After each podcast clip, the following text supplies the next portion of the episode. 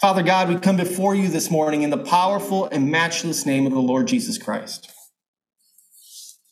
Lord, as we begin to open your word, we ask here and now that you would incline our hearts to your very heart. Lord, it's so easy to come and to be here and be present physically, but be detached and have our minds and our hearts somewhere else. And so we ask, Holy Spirit, that you would graciously, kindly, and supernaturally give us a focus on your beauty, God. That you would open our eyes as we look in your word, and that your glory would shine forth. We know, Lord, that simply opening your word and reading it for understanding is not enough. We know that your word is not simply a, a history book it's not simply a book that you've given us to how to be better people, but that you have given us your word so that we can hear your voice and see your glory. So open our eyes that we would be able to do so. Father, as we open your word, we come as a church, not simply as individuals. We come as a church who are all indwelt by you, Holy Spirit. So we ask that here and now, collectively, you would unite our hearts to fear your name, to rightly reverence you in everything we think, say, do, and desire now. We ask that you would satisfy us, Lord, with your perfect, unchanging, unending, steadfast love. We live in a world that is starved for love, but we worship you, a God whose love knows no ends. So may we find our satisfaction and our delight in your love for us through Christ. Would you lead us, Lord, into all truth, especially in a world that continues to lift up lies? Make us people of truth. May it saturate every part of our being. I pray that the words of my mouth would be pleasing in your sight, God. And I ask here and now that you, Holy Spirit, would take the word proclaimed and that you would plant it deep within the hearts of those who know you, love you, and serve you that you would shape us more into Christ's image. And for those here perhaps who do not know Jesus, that here and now you would give them a new heart, a heart of faith, Lord. We pray these things in Jesus' name. Amen. Well, we're continuing in our series in the gospel according to Luke. So if you take your copy of God's word and turn to Luke chapter 4 with me. Today we're going to be looking at Luke chapter 4, verses 31 through 37.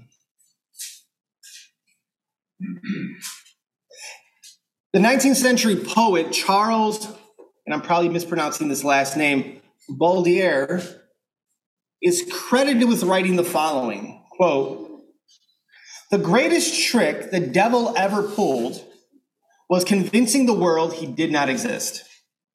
End quote.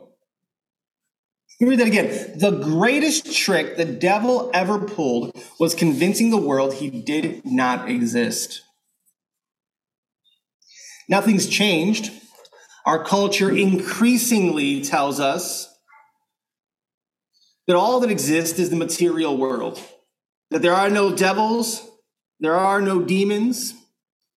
Heaven and hell live inside us. I hear that often. But they're dead wrong. The world we live in is dead wrong because there is a spiritual realm. There is a real devil, and he is wicked and evil and seeks to destroy and devour. He does have a legion of demons who seek to possess and influence both people and cultures. And so today, as we look at this passage in Luke chapter 4, we are going to see that very thing. We are going to see a man who is possessed by a demon and how Jesus confronts him. And what we'll see in this passage, our big idea is that we need to submit to the power and the authority of the Lord Jesus Christ, who reigns both in the seen and unseen realm. I'll repeat that one more time. We need to submit to the power and the authority of the Lord Jesus Christ, who reigns over the seen and unseen realm. So let's read our passage and then we'll jump in. Luke chapter 4, verses 31 through 37. And he went down to Capernaum, a city of Galilee, and he was teaching them on the Sabbath. And they were astonished at his teaching, for his word possessed authority. And in the synagogue, there was a man who had the spirit of an unclean demon. And he cried out with a loud voice, Ha! What have you to do with us, Jesus of Nazareth? Have you come to destroy us? I know who you are, the Holy One of God. But Jesus rebuked him, saying, Be silent and come out of him. When the demon had thrown him down in their midst, he came out of him, having done him no harm. And they were all amazed and said to one another, What is this word? For with authority and power he commands the unclean spirits, and they come out. And reports about him went out into every place in the surrounding region. Our first point this morning is the authority of Jesus preaching. Verses 31 through the first part of 34. And he went down to Capernaum, a city of Galilee. Jesus, we saw previously, had been in, in Nazareth, and he had gone to the synagogue, and he had preached there, and he was rejected. His message was outright rejected. They stuck to take him to a cliff and put him to death, and he slipped through their midst. And so Jesus now comes to Capernaum. And Capernaum was a major trade and economic center in that area. And so Jesus comes and he enters the synagogue on the Sabbath day and begins to preach. As we'll see as we continue to work through Luke's gospel, this was the normal practice of Jesus. Jesus chiefly came to be a preacher he came to be a proclaimer of the good news, the gospel. He came to give exposition on the word of God so that people would see that he is the fulfillment of all they had longed for. Jesus performed many signs and wonders, and we'll see those. It's important to recognize at this point that all of those signs, all of those wonders, as great as they are, chiefly came to authenticate who he was and the message he preached. And that's really important because today in our culture, especially as we try to tell people about Jesus, there is an infatuation with the signs and the wonders. People longing to see something new, something fresh. Let us see, a, I want to see a healing. I want to see this. You can go to false churches like Bethel and They'll say, look, angel dust is falling from the sky. It's really just something bought at Hobby Lobby being pumped through the ventilation system. People are just yearning for the supernatural. This is why sometimes you'll see uh, kind of comical, but people just looking for it, especially in the Roman Catholic Church. I remember years ago, there was a big uproar because somehow they had seen, was it the face of Jesus or Mary in a tortilla? And the Roman Catholic Church took it and, and they put it in the case and they said, look, it's supernatural. People always looking for something. The imagination then runs wild. But here we see that Jesus enters the synagogue and he preaches, which is important for us to remember that what people have always needed and what people will always need is the word of God proclaimed. That's what's needed.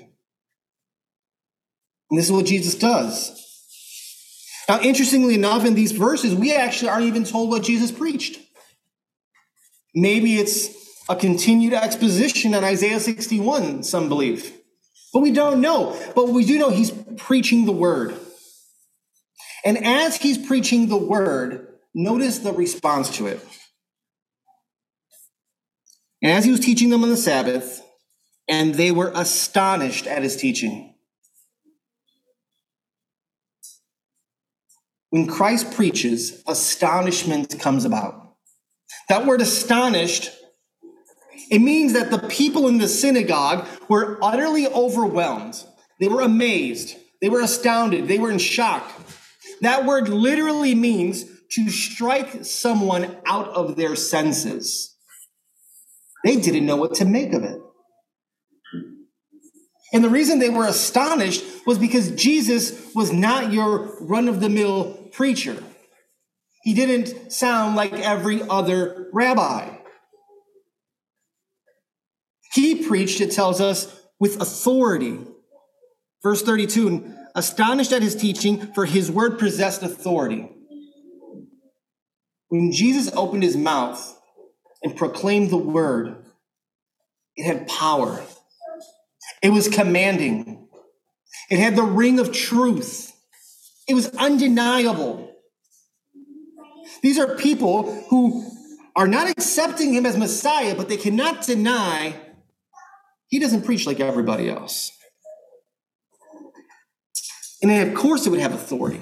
Matthew 28 18, Jesus tells his disciples, Go, there, all authority on heaven and earth has been given to me. Jesus taught with authority because he is the authority. But there was something that marked Jesus' preaching different than what they were used to. Back then, typically what would happen is the rabbi or the person who would do the teaching would restate some of the teachings that they have had passed down to them. They would restate the, the traditions they had been taught. When Jesus goes to teach, he doesn't do that. Jesus' exposition of scripture is different because he doesn't quote men. He doesn't appeal to traditions.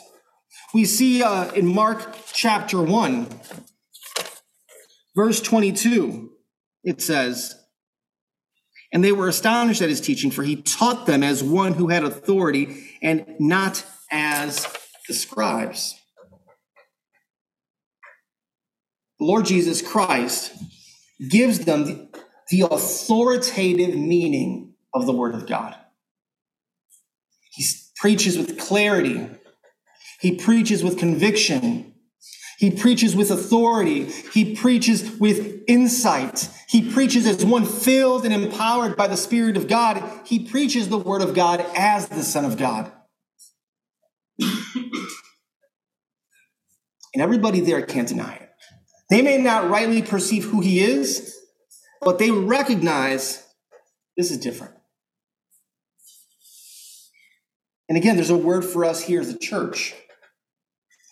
We are to follow the example laid forth here by our Lord. We are to be more filled with the word of God than with the words of men. It's the word of God that carries authority. It's the word of God that carries power a man or a woman of God that is filled with the Spirit of God and proclaims the Word of God is a force to be reckoned with. This is something that over the years God has convicted me immensely of. It's very easy to fill a sermon with lots of quotes from this theologian and that theologian and an illustration here, and to be perceived as an intelligent individual, a well read individual, somebody who has really cultivated the gift of rhetoric. But you know what happens? Is that it's so easy for people to be awed by the wrong thing.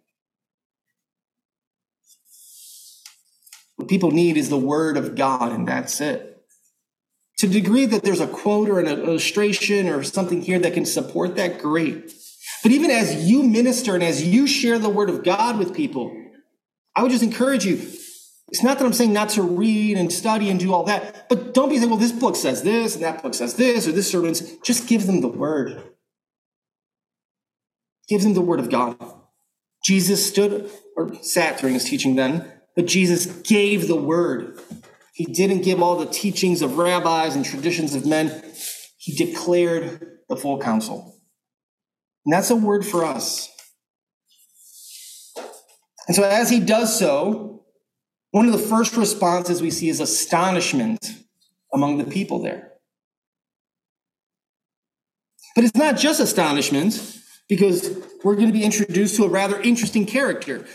The word of God preached will astonish, but the word of God preached rightly in the, in the power of God will also reveal.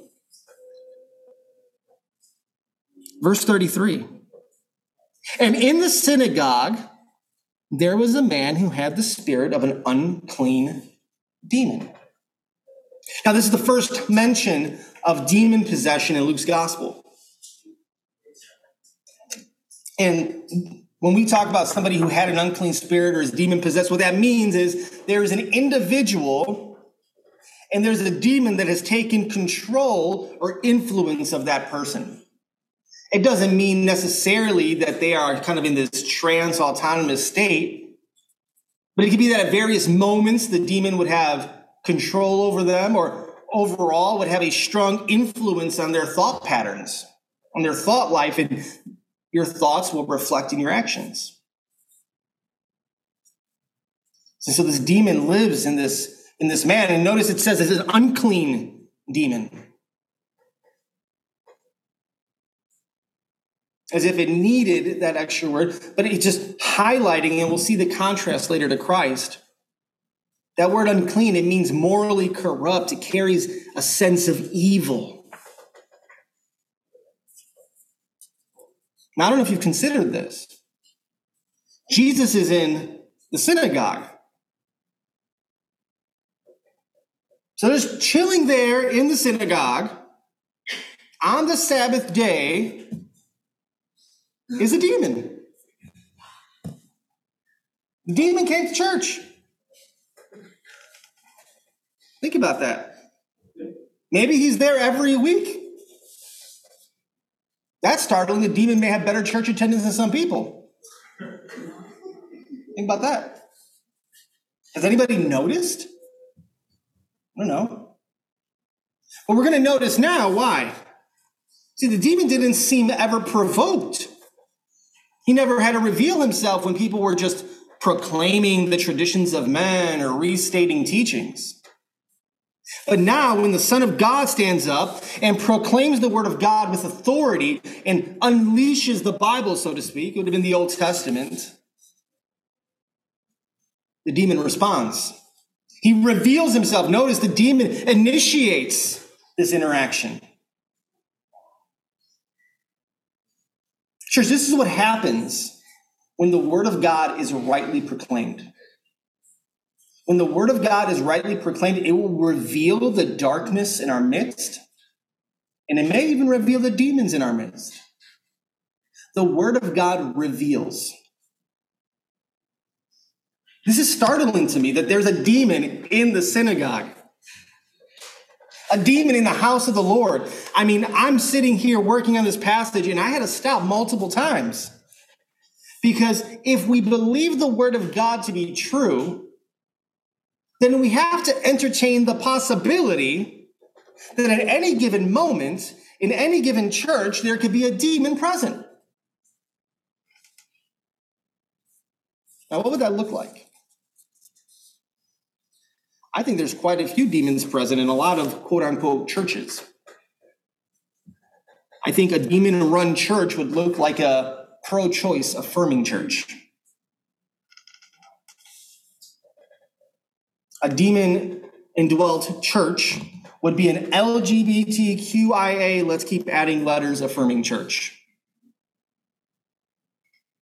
An all roads lead to heaven church a hey, give your money, just keep giving more money and God will bless you type of church. A Kenneth Copeland type church. I will blow upon the congregation my breath and heal them of COVID. I'll give money. There's definitely demons in churches. There might be demons in pulpits. We have to take this serious. seeing that this man is possessed by a demon also reminds us that the wickedness we see in our world, in our society, in our backyards, is at least in part, if not fully, due to demonic activity, demonic possession, demonic influence. We tend to take our idea of demon possession from Hollywood, which is wrong. The devil is no fool. He's subtle. He's cunning. He's not walking all funny, coming out from closets, demon possession, somebody scaling the ceiling. Remember, he disguises himself as an angel of light. So the influence can be very subtle. But our culture, again, our culture is a culture under demonic influence. And if churches do not safeguard, protect the gospel, as Paul talks in the book of Galatians, then what's in society will find its way to the church. We live in a society that says abortion is good. That, gen- that children should have, be physically mutilated in the name of gender dysphoria. That sexual degeneracy is freedom and expression. That the government legislates and encourages drug usage. Where murder is everywhere. You want to know what a society under demonic influence looks like? That. And we see churches allowing that into the churches. So there are definitely demons within the church. So we must, as a church, follow Christ and preach the pure word of God and know that as we do so as a church, not simply from the pulpit, that every single one of you have been entrusted with the ministry of the word. As you rightly proclaim the word of God in your homes, in your communities, in your neighborhoods, wherever you are, the Word of God has a revealing effect and it will reveal the darkness and it will reveal those who are overtaken by the darkness.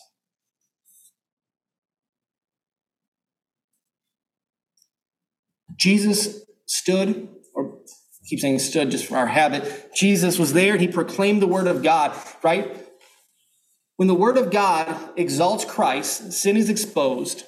When the word of Christ is rightly proclaimed, churches will be pure. When the word of Christ is rightly proclaimed, the Bible will be authoritative. And when the word of Christ is rightly proclaimed, you'll see darkness driven back. We see that here in this moment. The demon could have stayed quiet. He didn't have to reveal himself. But as Christ taught, got under his skin, he couldn't stay silent. He felt targeted and he revealed himself. 2 Timothy chapter 4, verses 1 through 5.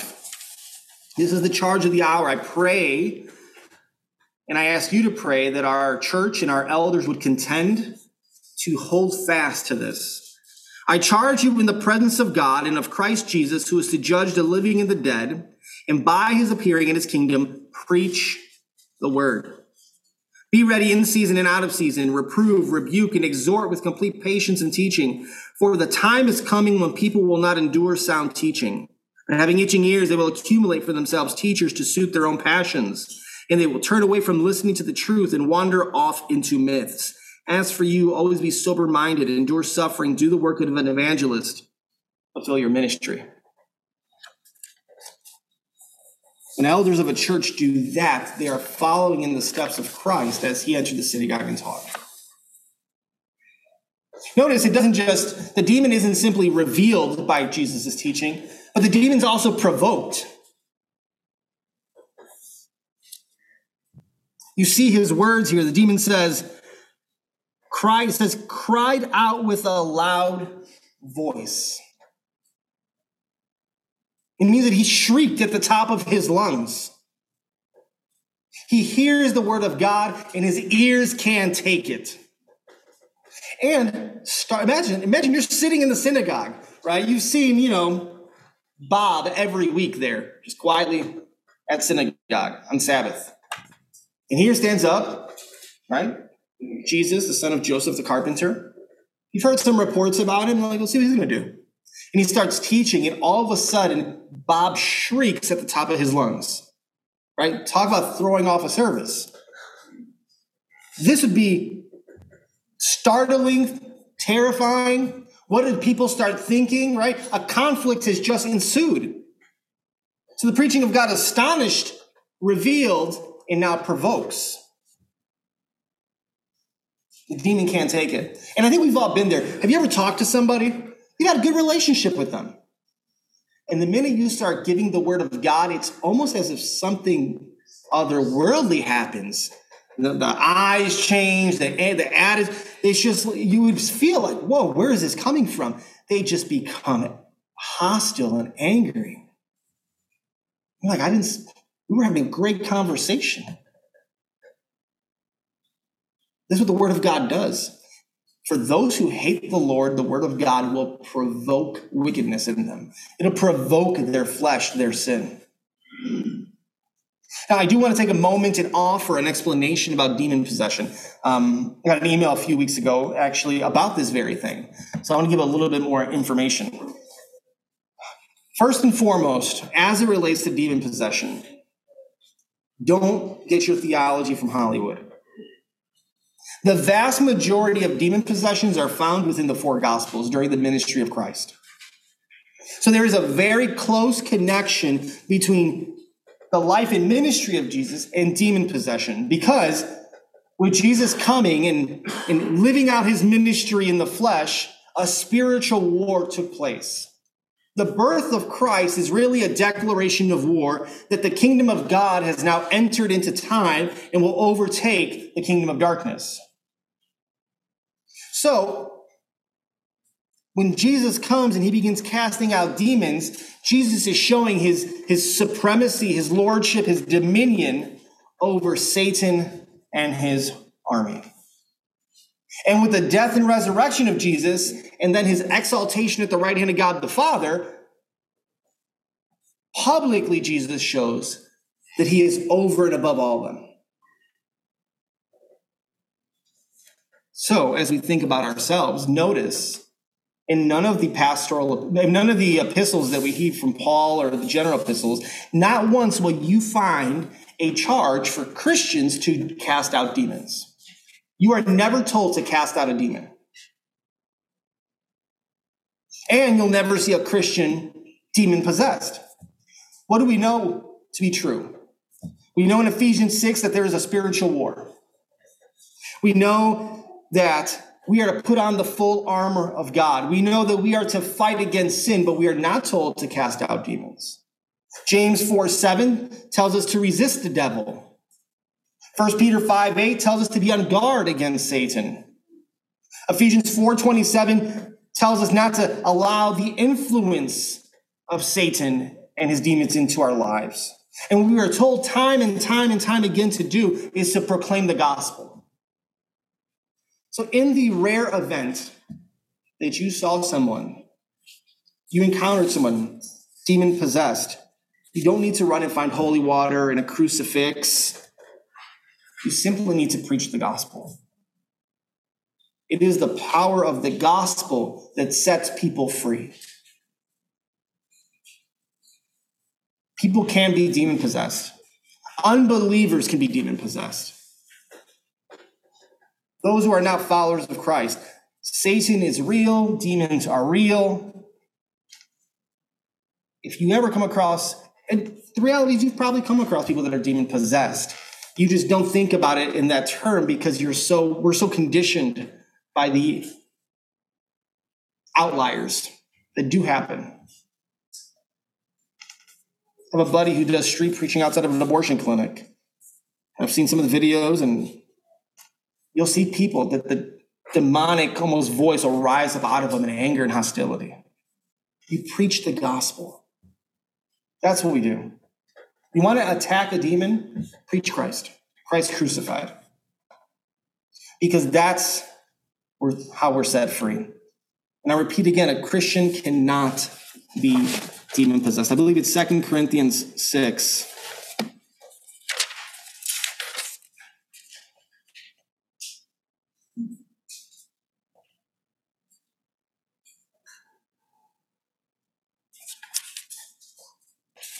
In 2 Corinthians 6, starting in verse 14, we talks about not being unequally yoked, for what partnership has righteousness with lawlessness, or what fellowship has light with darkness? What accord has Christ with Belial?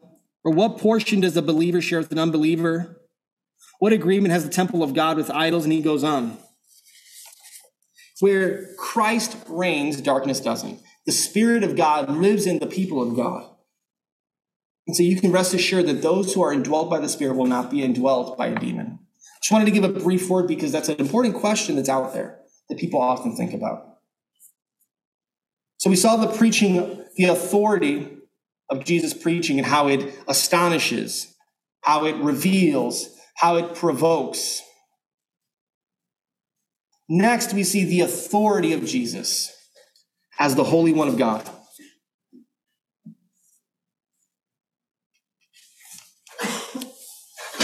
Verse 34 Ha, what have you to do with us, Jesus of Nazareth? Have you come to destroy us? I know who you are, the Holy One of God. The demon has good theology. The demon affirms, first and foremost, that Jesus is actually true. Notice he's affirming here who Jesus is. He affirms he's truly man. You are Jesus from Nazareth. You are the son of Joseph. You are an actual physical human being. Then he says, I know who you are, the Holy One of God. The demon recognizes Jesus is not a mere man, he's not simply a teacher, but that he is the Messiah. I love this quote by Charles Spurgeon. He says, quote, atheism is a strong thing. Even the devil never fell into vice. The devil's not an atheist. Demons aren't atheists. They recognize that Jesus is who he is. He calls him the Holy One of God. That's a, a messianic title. If you were to look back at Luke chapter 1, verse 35, when the angel is speaking to Mary, the angel says, The Holy Spirit will come upon you, and the power of the Most High will overshadow you. Therefore, the child to be born will be called Holy, the Son of God. A little, in a little bit here in Luke chapter 4, verse 41, we see another interaction of a demon. And the demon says in verse 41, and the demons also came out of many, crying, You are the Son of God. So when this demon in front of the entire synagogue says, You are the Holy One of God, he is saying, You're the Messiah. You're the promised deliverer. See the contrast now? This demon was called unclean. Jesus is called the Holy One, the pure one. There's a contrast here. Interestingly, the demon sees Jesus more clearly than those in the synagogue or how those in, that were in Nazareth. The issue isn't that demons don't have enough knowledge of Christ, it's that they don't love him, they hate him. But they do see him clearly for who he is. They know their end. And because this demon recognizes that he is the Holy One of God, he speaks of, Did you come and destroy us? He, he first of all says, Ha! It's almost as if this, this demon was caught by surprise and gripped with fear when Jesus showed up at synagogue. And when he sees him, he recognizes who he is, and he recognizes that it tells us in 1 John 3 8 that the Son of God came to destroy the works of the devil. So he says, Did you come to destroy us? Now, who's us there? Well, there's actually two meanings here, church. Us can be all the other demons, again, pointing to 1 John 3 8. It could also be, did you come to destroy us? Did you come to destroy me and this man that I've possessed? Only way you're getting rid of me, Jesus, is if you get rid of him. We'll see a little bit later that this seems to be in mind because it says that the man was unharmed.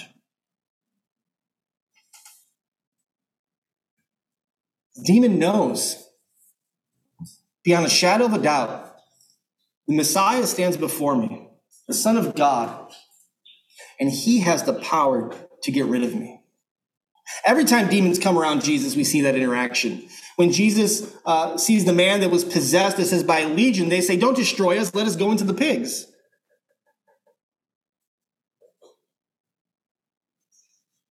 there's two questions for us to consider here.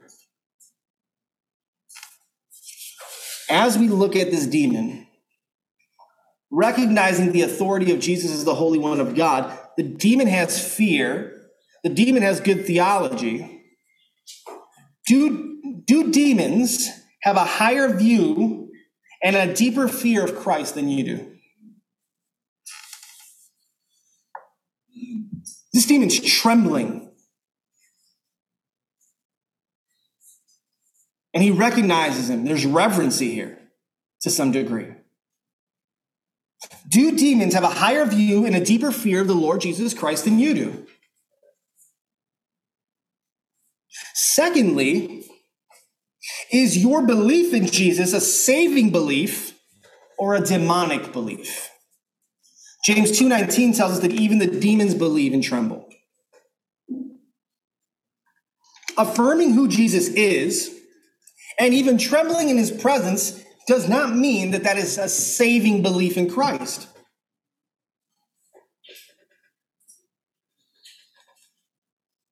Let me put it this way. Well, do you believe as the demons believe, or do you believe as a son of daughter of God through faith in Jesus? Do you have a familial faith or a demonic one? What does that look like? What does that mean? It's more than affirming right theology. It's when you look and you have trust and faith in God through uh, trust in God through faith in Jesus Christ. You don't you recognize what He's capable of, but you have safety you have assurance, and you have love that all that God is through Christ is for you. Is I will throw myself at his feet. He is my refuge. He is my shield. I will stand behind him. He will fight my battles. I recognize that he has taken my sin and I love him for it. It's not simply, oh no, there he is. There's affection behind it. The demon has fear, the demon doesn't have love. So think of your faith right now in the Lord Jesus Christ. Most of you in here, I think, would affirm the right doctrine. But is your heart, are your affections, is your will moved to a trust, an adoration, a love, a dependence, a confidence, an assurance? Or is that lacking?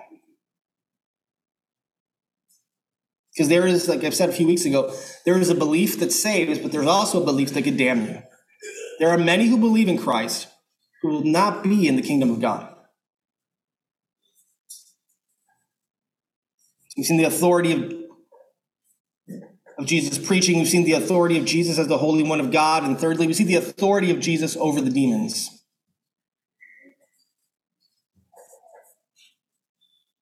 Verse 35. But Jesus rebuked him, saying, Be silent and come out of him. And when the demon had thrown him down in their midst, he came out of him, having done him no harm. That word be silent. If you were to translate it, literally means be muzzled. I guess in today's vernacular, it'd be shut your mouth. It's a strong word. And notice, Jesus didn't say, Can you please be quiet? I really appreciate that. He doesn't ask him, he commands him, short, be silent, be muzzled, shut it. And the demon does. The demon obeys.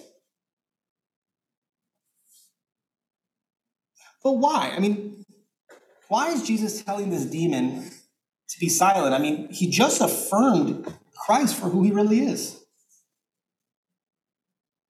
The demon might have seen just declared who Jesus is more truly than anybody in the synagogue. Why is Jesus telling him to be quiet? A couple reasons. First, remember the, that a premature declaration of who Jesus is could be pro- problematic because the Jews were looking for the Messiah who would liberate them from Roman rule, and a premature declaration of things would potentially lead to the Jews trying to make him king by force. Secondly, Jesus doesn't need demons testifying about him. If demons start testifying about who Jesus is, people may get the wrong idea on who he represents. It actually happens in Luke chapter 11, verse 15. which says, But some of them said he cast out demons by Beelzebub, the prince of demons. So Jesus doesn't need demons declaring his divinity. And Jesus, by telling him to be silent in the midst of the synagogue, shows his authority, his power over the spiritual realm. I mean, think about it. If you're in synagogue, you haven't seen something like this before. And all of a sudden, this man who you've known cries out, he's demon possessed. The son of Joseph is sitting, sitting there teaching. He tells him, Be silent, and the man goes mute. He displays his authority, his power over the spiritual realm. Not only does he tell him be quiet, he says, Come out of him, and he does. Why does the demon obey Jesus? Because Jesus is Lord. Not only does he leave the man, he doesn't harm him. It's as if the demon's like, well, I don't want to, I don't want to push things.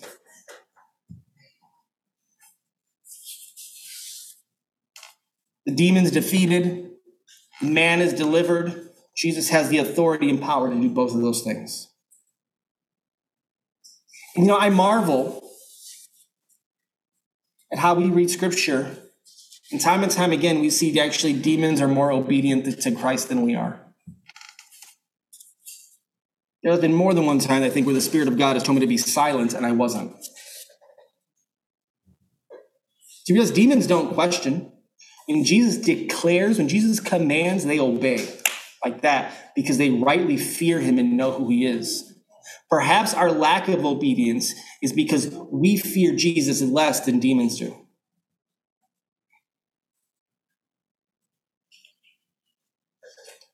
Be silent, two words. Come out, two words. Jesus doesn't use spells. Jesus doesn't use incantations. Jesus doesn't draw a prayer circle and try to be a circle maker to make things happen. Nope. Jesus just uses his words. Come out. The word of Christ is sufficient because the word of Christ has power. And as we follow the Lord Jesus Christ and as we build our life on the word of Christ in the Holy Scriptures, we need to remember the word of Christ is sufficient. If you're dealing with some kind of spiritual warfare, you don't need to do all of these goofy little things. You simply need to trust and obey the word of God. The G, there's a word here for us too, though. Think about it. this is the authority of Christ. He's establishing his lordship, that he's Messiah. The Jesus who can cast the demon out is the same Jesus who will eventually cast the demons and Satan into the pit of hell. And that is the same Jesus who will cast every unbeliever into hell. Because he, ha- he is Lord and he has the power and authority to do so.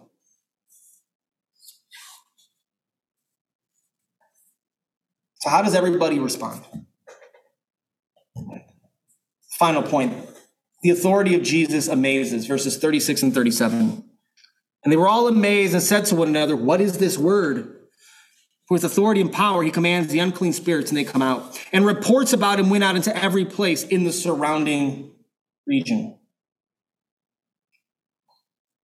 At the beginning of our passage, the people were amazed, astounded by his teaching.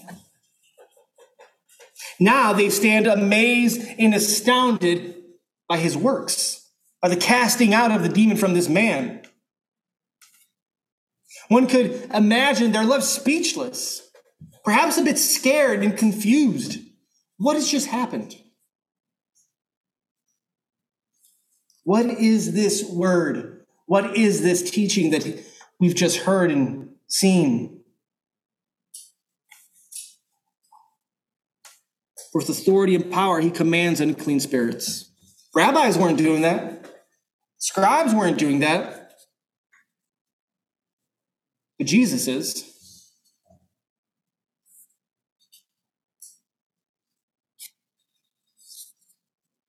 Even as I say that, I'm just reminded so often we are not amazed and astonished by who Jesus is.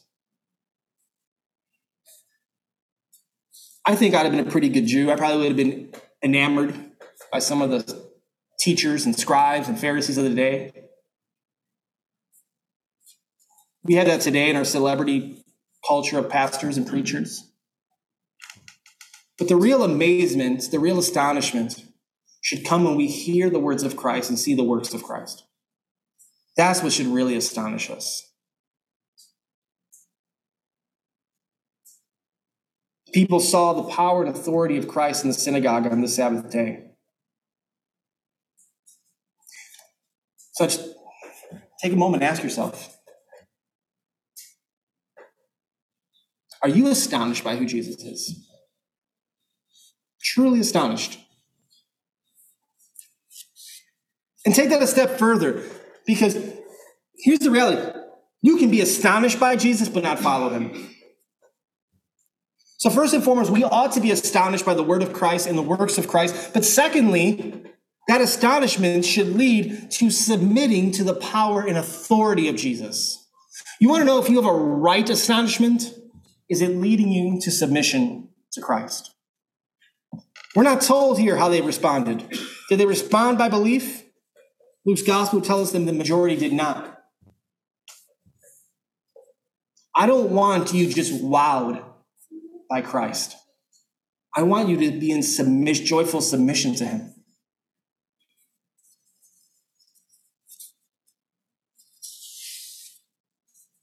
This is the first miracle we see in Luke's gospel that Jesus performs. Up until now, there's been no miracles performed. And it's fitting that the first miracle we see is Jesus exercising his power and authority over evil and spiritual forces. Look back in chapter 4 with me to verse 18. The Spirit of the Lord is upon me because he has anointed me to proclaim good news to the poor. Look at this one. He has set me to what? Proclaim liberty, freedom to the captives, recovering sight to the blind, to set at liberty those who are oppressed. Here we see a man who was a captive. Here we see a man who was oppressed. Here we see a man who's been set free. Does this man come to faith in Christ as Messiah? We're not told. The point here isn't the response of the demon possessed man. The point here is to see the authority and the power of the Lord Jesus Christ as the Holy One of God.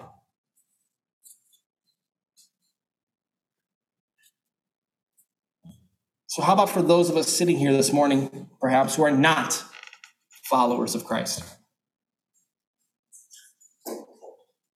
I would ask you, I would plead with you to repent of your sin and trust in Christ for forgiveness. To repent and trust in Jesus to be freed from the influence of Satan and perhaps the demons that possess you in his life. Luke chapter 4, verse 18 is this is all within chapter 4, right? We've seen this. We've seen Jesus in a conflict in the wilderness, at war with the Satan. We see Jesus proclaiming that he comes to bring freedom. We see a demon now possessing a man and Jesus freeing that man. Two conflicts with spiritual forces, two victories for Christ.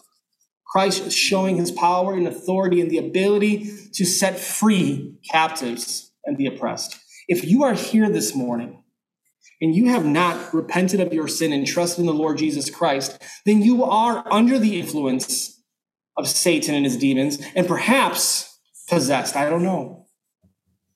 But you don't need to be. Because the Holy One of God can deliver, can set free. And I would plead with you to do so. And for those of us as a church here who are followers of Christ, What we see here is the power and authority of Christ. So, are we being a people? Are you, as a Christian, pursuing a daily submitting to the power and authority of the Lord Jesus Christ, who reigns over the seen and unseen realm? Are we submitting to it?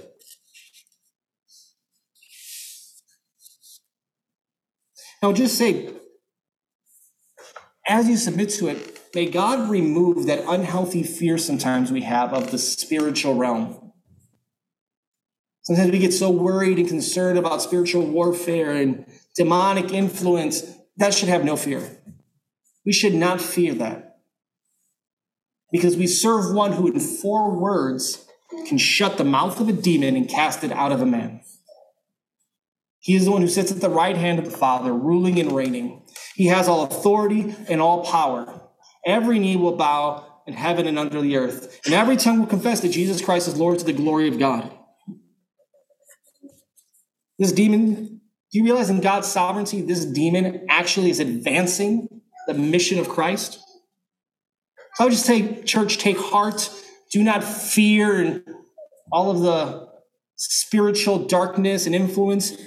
If you are in Christ, you are in the safest place possible. You need only submit to his power, his authority, his rule, and build your life on his word. So, with that, let's pray. Father God, we come before you in the name of the Holy One of God, the Lord Jesus Christ. And we do so recognizing, Lord, that we are to be a people who not only acknowledge your power and authority, but every day seek to be in submission to it. Father, I fear for my own heart that sometimes I'm astonished but not submissive. Father, I do not want to only be astonished by your Son, my Lord, but I want to be astonished to the point that I practically am submitting my thoughts, my words, my deeds, and my desires to Him, under Him. Father, I pray for our church that we would be a submitting people to Christ. And that as we submit, that we would find courage, confidence, safety, and security that we are hidden in Christ, and Christ is the one who has all power and authority in the heavens and in the earth. I pray, Lord, for those in our church who have family members and friends who are not followers of Christ, and as a result, they are under the influence of Satan and his army of demons. I pray, Lord, that you would strengthen every single person in this church to simply proclaim the word. And that as they proclaim the word by faith, that you, Holy Spirit, would use it to reveal and cast out, Lord. That you would bring regeneration, saving faith to those people. Father, we live in a world under the influence, perhaps even we can say under the possession of demonic darkness. And it can be so easy for us to grow fearful and despondent. We repent of that, Lord. And we ask, Holy Spirit, that you would strengthen us to not only know, but to believe what is declared in the Word of God that you, Lord Jesus, are Lord, power and authority. That we need not fear because we have faith, and perfect love cast out fear. And that we would call the world, in whatever aspects we can, to submit to the authority and power of the Holy One of God, the Lord Jesus Christ.